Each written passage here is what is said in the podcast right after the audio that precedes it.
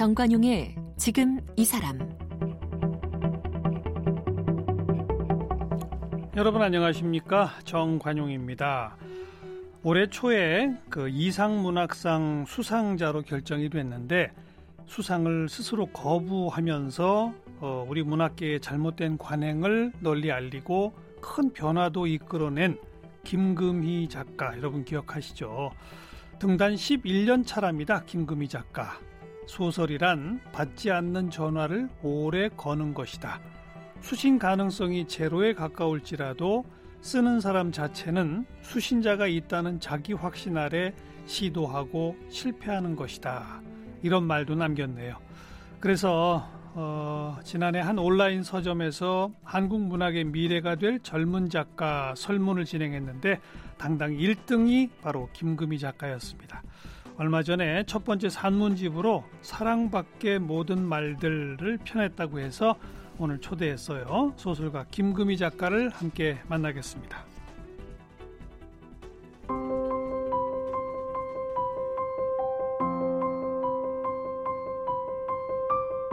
소설가 김금희 씨는 인하대학교 국어국문학과를 졸업했습니다. 졸업 후 출판사에서 편집자로 일했습니다. 2009년 한국일보 신춘문예의 단편 소설 너의 도큐먼트가 당선되어 작품 활동을 시작했습니다. 젊은 작가상 대상, 신동엽 문학상, 현대문학상, 우현예술상 등을 수상했습니다. 주요 저서로는 소설집, 센티메털도 하루 이틀, 너무 한낮의 연애, 오직 한 사람의 차지, 소설, 경애의 마음, 나의 사랑, 매기, 나는 그것에 대해 아주 오랫동안 생각해 등이 있습니다. 네, 최근에 산문집 사랑밖의 모든 말들을 어, 펴낸 소설가 김금희 작가 어서 오십시오. 네, 안녕하세요. 네. 김금희입니다. 산문집은 처음이네요. 네, 제가 처음으로 내봤어요. 이게 꽤 오래 전부터 썼던 걸 이번에 하나로 모은 거죠? 네, 그동안 에세이 청탁을 받을 때마다 썼던 원고들이 있는데 음. 그거를 좀 모아서 약간 뺄 건 빼고 그렇게 해서 그러니까. 묶어서 냈어요. 네. 몇년 전 거부터 이게 모아진 겁니까? 이 에세이들이. 등단 직후부터 모았어요. 11년 됐네요, 네. 그럼? 어, 옛날 글들 읽어보니까 느낌이 어땠어요? 창피했어요.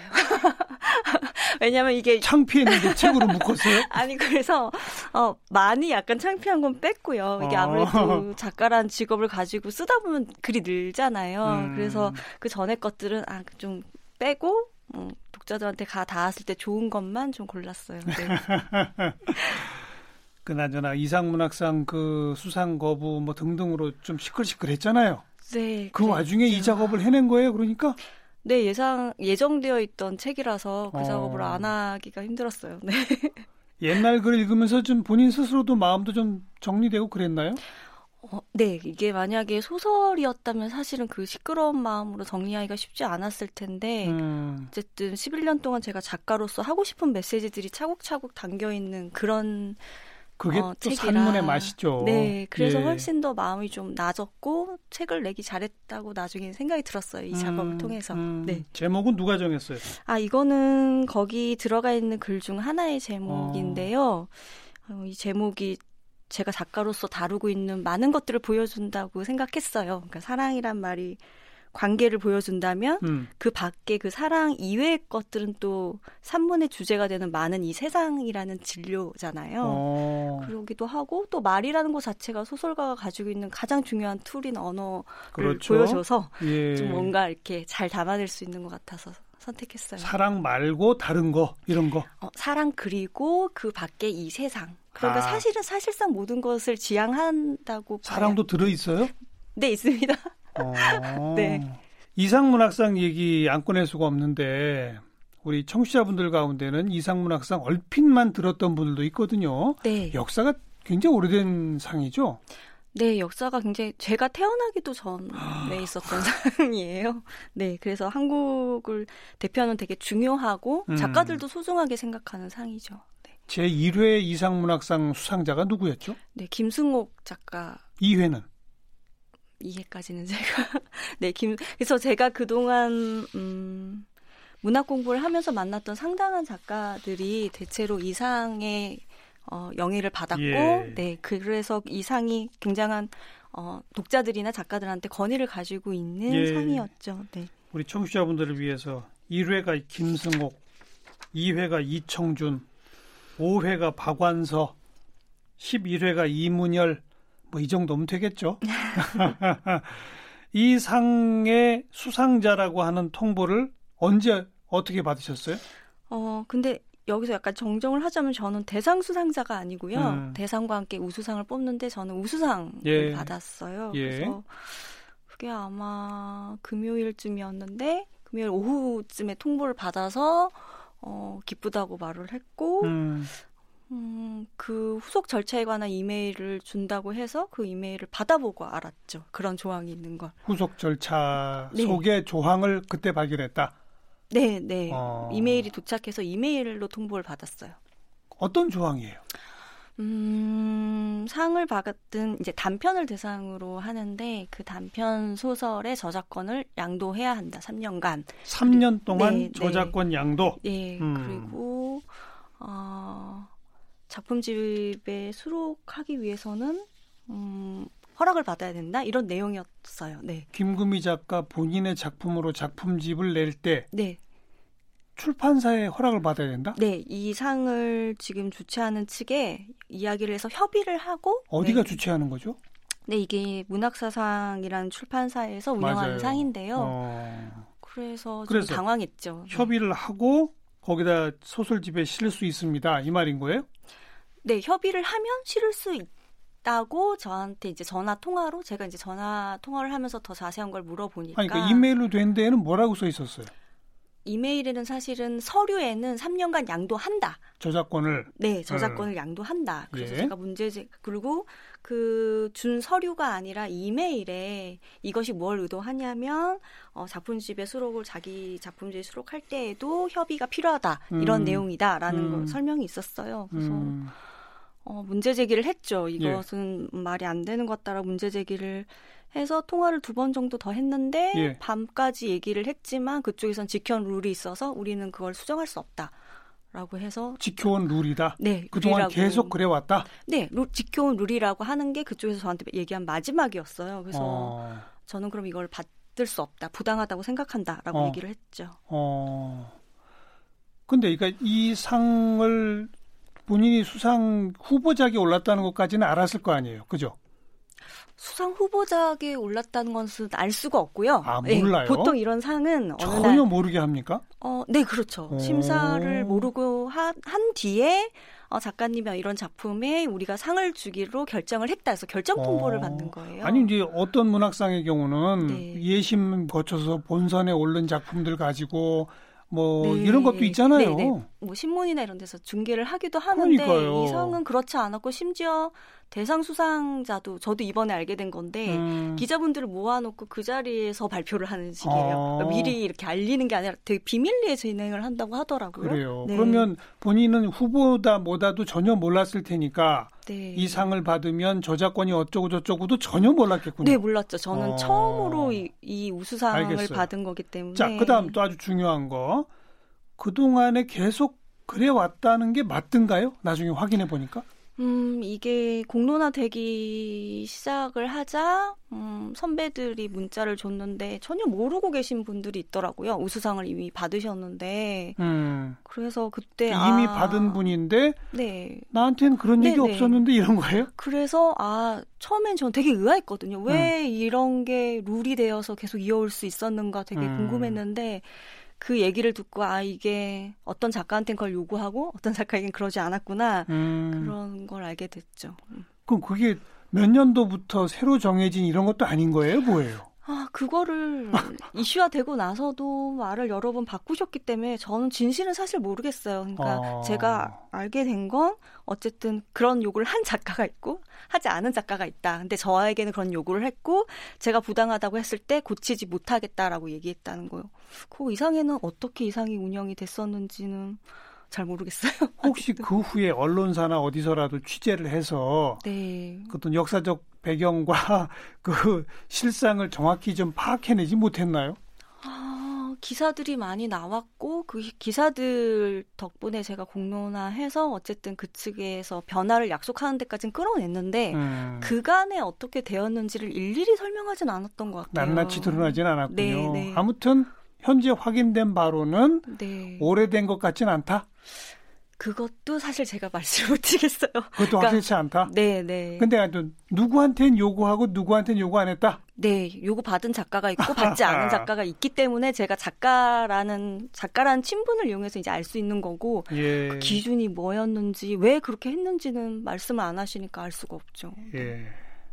그 수상 거부하니까 출판사에선 뭐라 그랬고 주변에선 뭐라 그랬고 음 출판사는 딱히 저한테 직접적으로 연락을 하신 게 공론화 이후에 이제 입장 표명문을 한 달 가량 끌다가 내신 다음에 음. 그 문학사상의 이사가 저한테 이제 연락을 하셔가지고 사과를 음. 하셨어요. 사과를 했어요. 네. 어. 사과를 하신 게 이제 거의 유일한 접촉이기 때문에 예. 그거밖에 없었고 동료들은 어, 지지를 많이 해줬죠. 예. 후배들도 아, 당, 당연히 문제 제기를 해야 되는 거라고 생각한다. 예. 나서줘서 고맙다라는 말도 있었고 선배들도 예. 도울 점이 있으면 언제든지 말을 하라고 음, 말씀해 주셨어요. 네. 음, 자, 뭐 굳이 설명을 안 해도 됩니다만 3년 동안 그 저작권을 자기들이 갖겠다. 소설집을 낼 때도 자기들의 허락을 받아라라고 하는 것이 어느 대목에서 가장 부당하다고 생각했습니까?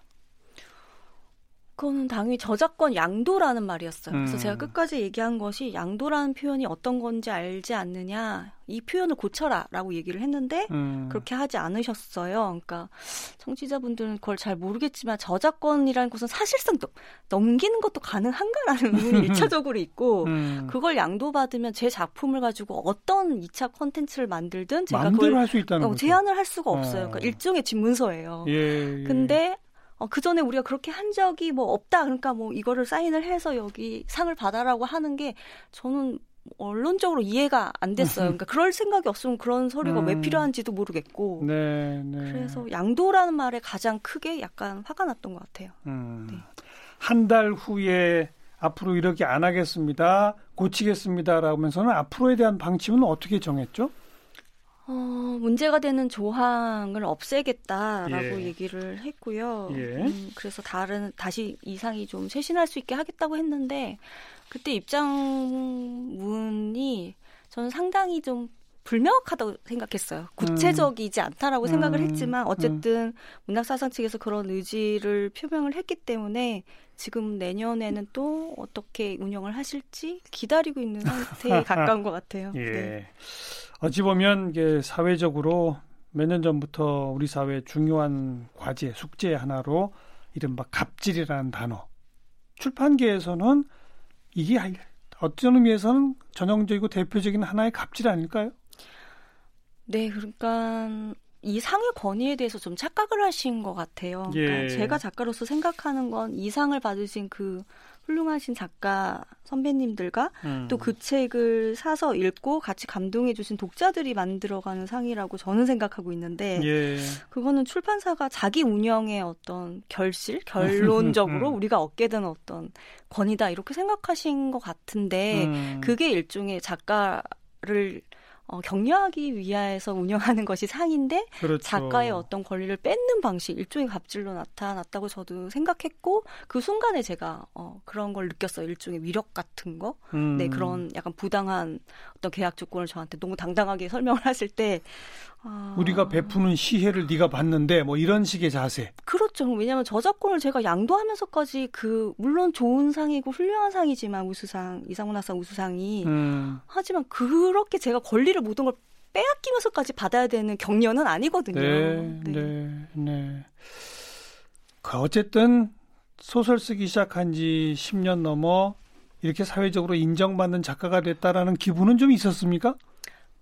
아, 미처 그런 그, 생각도 하기 전에 막 분노가 먼저 솟구쳤습니까? 아니요. 처음에 통보 받았을 때는 우수상으로 선정되었습니다라고 들었고 제가 음. 기쁘다고 말을 했어요. 네. 아 정말 기쁘고 좋은 소식이네요. 아 그렇죠, 그렇죠. 그래서 그 순간에는 아 내가 어, 작가가 되기 전에 읽었던 그 수상집들을 떠올리면서 기분이 음. 좋았죠. 근데 음. 그게 그런 식의 어떤 권리를 빼앗기는 거라면 좋아하긴 힘들겠죠. 어떤 작가라도. 네.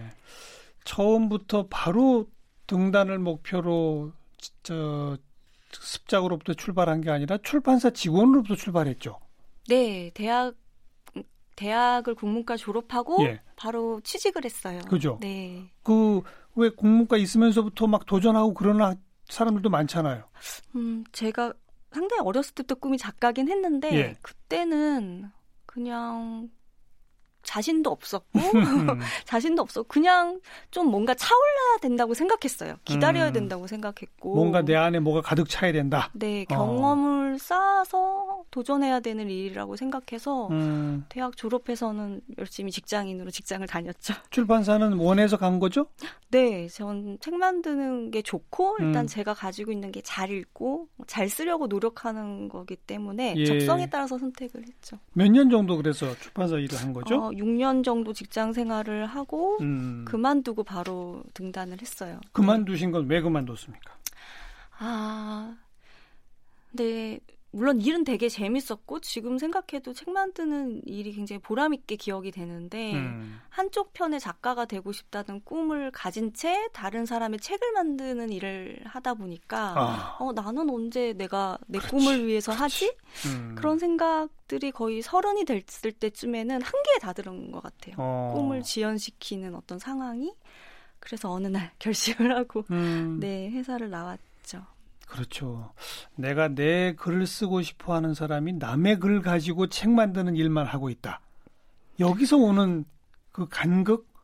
네, 그러니까 제 책도 있고 다른 분 책도 만드는 그런 작가들도 있지만 그때는 뭔가 제가 꿈을 아무튼 외면하고 음. 있다라는 느낌이 들었어요. 네, 그래서 네. 그만두게 됐죠. 네. 그 전에 그러니까 출판사 있으면서도 끊임없이 습작 을 하긴 했나요? 사실 직장 다니면서 소설 거의 어려워요? 못 썼어요. 네, 어려워요? 왜냐하면 편집자 어. 자체가 야근이 되게 많은 어, 일이. 많고 네, 그래서 그땐 거의 거의 한 편도 쓰지 않았던 것 같아요. 그럼 회사를 그만둬야 내가 쓸 수 있구나. 네, 일단 물리적으로 아. 또 등단 준비라는 것은 뭐 상당히 이렇게 집중하고 있어야 되는 거잖아요, 작품에.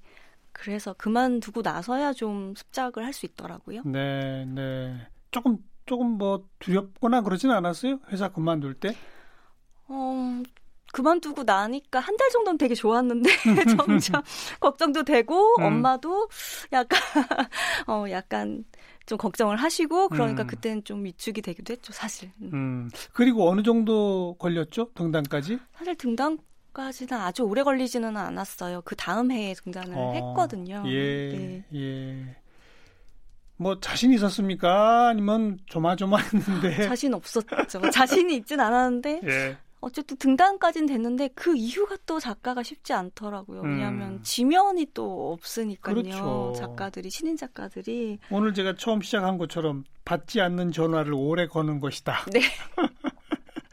네 그런 상황들이었어요. 그러니까 마감이 있으면 마감 때문에 열심히 이렇게 의욕을 발휘를 할 텐데 음. 한 2년 동안 이제 청탁이 없고 제가 제 글을 그- 기다리는 사람이 없잖아요. 네. 그러니까 자가 발전을 해가지고 음. 작품을 써야 되는데 그게 참 되게 힘든 일이더라고요. 어떻게 하셨어요? 그래서 거의 매일 썼죠. 아무도 그냥? 기... 네 네. 매일 혼자서 네, 거, 네 거 의 매일 썼어요. 그러니까 뭐를 소설을? 소설 썼어요. 아니 그러니까 어느 한 편의 소설을 아니면 이거 쓰다가 저거 쓰다가 단편도 썼고 어. 장편의 일부도 썼고 어. 계속 매일 매일 썼어요. 같은 시간. 어. 네, 제가 주로 카페 가서 하는데 카페 나가서 거의 썼 거의 매일 썼던 것 같아요. 그렇게 막 나오던가요 글이? 안 나오죠.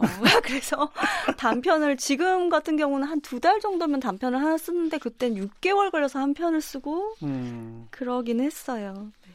근데 어쨌든 제가 작가인 걸 느낄 수 있는 시간이 그것밖에 없었어요. 음. 음. 청탁이 그 없을 때. 그냥 끙끙 매면서도 뭐라도 써야 한다, 써야 한다 이런 강박이군요. 어떻게 보면.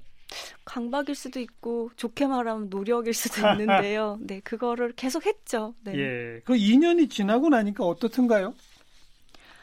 2년 지나고 나서 이제 청탁이 들어와서 음. 한편 한편 썼는데 너무 좋죠. 성탁이 들어오면 제 글을 기다리고 또 그게 지면에 실리면 독자한테 가닿을 수 있는 유일한 통로니까. 예. 그래서 그렇게 근근히 써서 5년 만에 이제 첫 책을 냈어요. 그때 음. 정말 믿기지 않았죠. 왜냐하면 책이 안 나올 거라고 생각했거든요. 예. 센티멘철도 하루 이틀이라고 하는 제목의 소설집. 그죠? 네. 어. 근데 첫 번째 소설집을 냈는데 신동엽 문학상을 타셨네. 네, 저도 깜짝 놀랐어요. 그래서 음. 음, 뭐지? 약간 이렇게 어리둥절 했는데 되게 기뻤죠. 그 상 받았을 때. 보통 첫 작품집으로 이렇게 상 타는 것도 신동엽 문학상 같이 권위 있는 상 타는 경우가 거의 없지 않나요? 네, 흔하지는 않고 음. 그때 상 받았을 때도 사람들이 첫 작품집으로 받은 거에 대해서 좀 신기해 하긴 했어요. 상금도 좀 네, 상금 상금 지금은 2천만 원인데 제 때는 1천만 원이었어요. 네. 그리고 그 다음부터는 청탁도 좀 계속 이어지고 그죠? 네, 첫 어. 책을 내고 나니까 선배들이 그랬거든. 첫 책을 내고 나면 좀 낫다. 네, 근데 네. 진짜 그때부터는 청탁이 있어서 되게 좋았던 것 같아요. 그때가 음. 제일 첫 책 내고 두 번째 작품집 사이에 되게 왕성하게 기다리고 있는 글을 쓸 때가 제일 행복한 기억처럼 남아 있어요. 이게 작가마다 좀 다르긴 한데 네. 원고 마감이라고 하는 것하고 본인의 그 작품 스타일하고 어때요?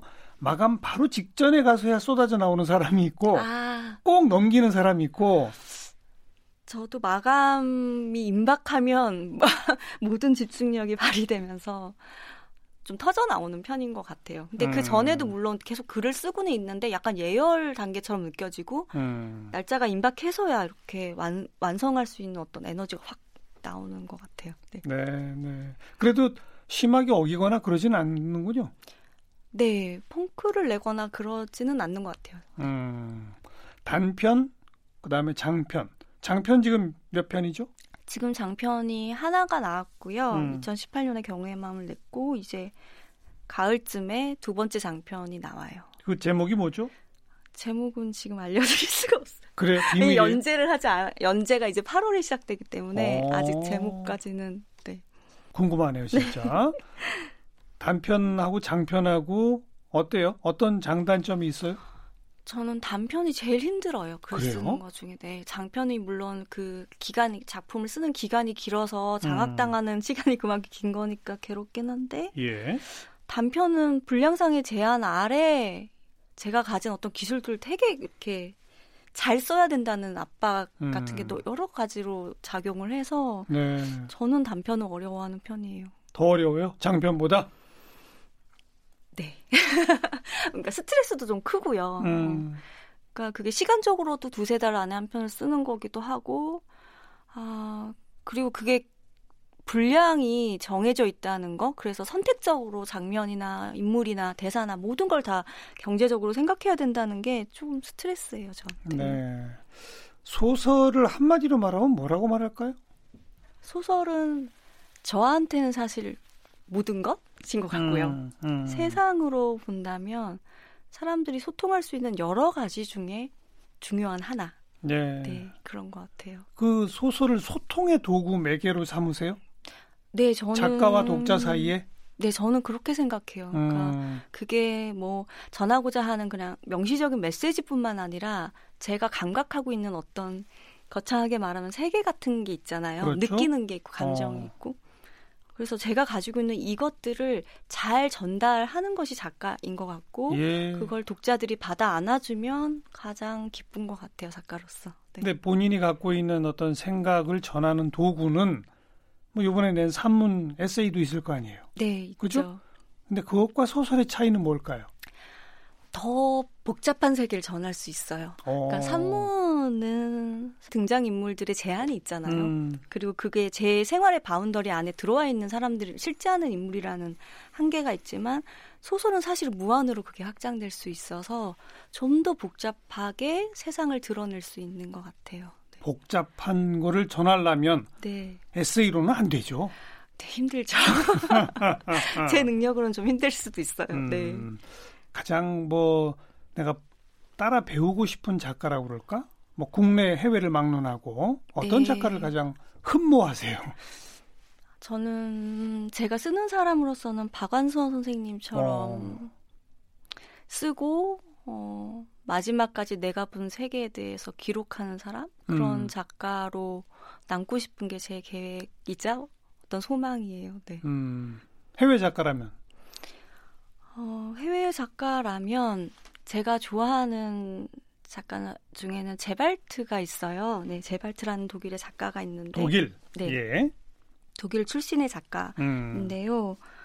어, 그 작가가 다루는 세계가 사실 어떻게 보면 산문과 소설 사이에 있는 소설의 방식이에요. 어. 그래서 어, 거기에서 사용되는 많은 그 소설의 재료들이 사실은 모두가 공유하고 있는 어떠한 역사의 한 페이지, 음. 신문 기사, 뭐 이런 매체들을 다 가져와서 그걸 전혀 상상하지 못한 어떤 소설의 것으로 바꿔놓는 일종의 마법사처럼 이야. 그렇게 바꿔놓거든요. 예, 예. 그래서 음, 제발트가 다루고 있는 그 세계에 대해서 되게 이건 독자로서 더 좋아하는 걸 수도 있던데 음. 어떤 흠모하는 마음이 있죠. 네. 음, 아직 내 안에 내 안에 소설로 막 터져 나올 이야기거리들이 막 또 아직 넘칩니까? 이제 슬슬 부족해집니까? 어떻습니까? 제가 매일 매일을 살아가다 보니까 음. 매일 매일 쓰고 싶은 게 생겨나긴 어, 해요. 물론 어. 그걸 다 소설로 쓸 거냐 이건 잘 모르겠지만, 네 그런 충동은 늘 있죠 살면서. 음, 그, 뭐, 소설을 쓰기 위해서 현장 조사도 하고 연구도 하고 막 뭐 많이 하잖아요. 네. 그- 그것도 작가마다 스타일이 조금씩 다르던데 꼼꼼히 노트에다 막 전부 다 적고 말이지 막 이런 분들도 있고 어떤 스타일이세요? 아 근데 제가 꼼꼼하지를 못해서 어, 소설로 쓸 어떤 재료들도 사실 거의 메모를 하지 않아요. 그래요? 네, 메모를 하지 않, 않아서 읽는 것도 있지만 이상하게 메모를 하면 그걸 안 쓰게 되더라고요. 그래요? 네, 그래서 전 되게 허술하게 자료들을 보관하고 어. 아이디어들을 그냥 머릿속에 어떤 장면처럼 남겨놓고 나머지는 또 다 까먹고 약간 어. 좀 치밀하지 못한 그러다가 그러다가 쓰기 시작하면 쓰기 시작하면 뭔가 자료가 있어야 될 거 아니에요. 네, 물론 저도 이제 자료를 찾아보고 사실관계를 따지긴 하지만 어. 그러니까. 소설의 아이디어 차원에서 오는 것은 그렇게 아, 기록보다는 음. 사진에 가까운 것 같아요. 아 네, 이미지. 네, 그 저한테는 그런 것 같아요. 그래서 사실은 그 이미지를 잘 기억하는 것이 소설에 있어서 저한테 쓸 수 있는 되게 중요한 재료라서 네. 아 근데 물론 저는 치밀하지 못해서 그런 것 같기도 하는데 음. 기록에는 좀 서툰 편이에요. 그래요. 소설가 김금희 작가 아, 사랑받기에 모든 만들 최근에 펴낸 산문집 함께 좀 기대하고 가을에 나올 장편도 또 기대하도록 하겠습니다. 오늘 감사합니다. 네, 감사합니다.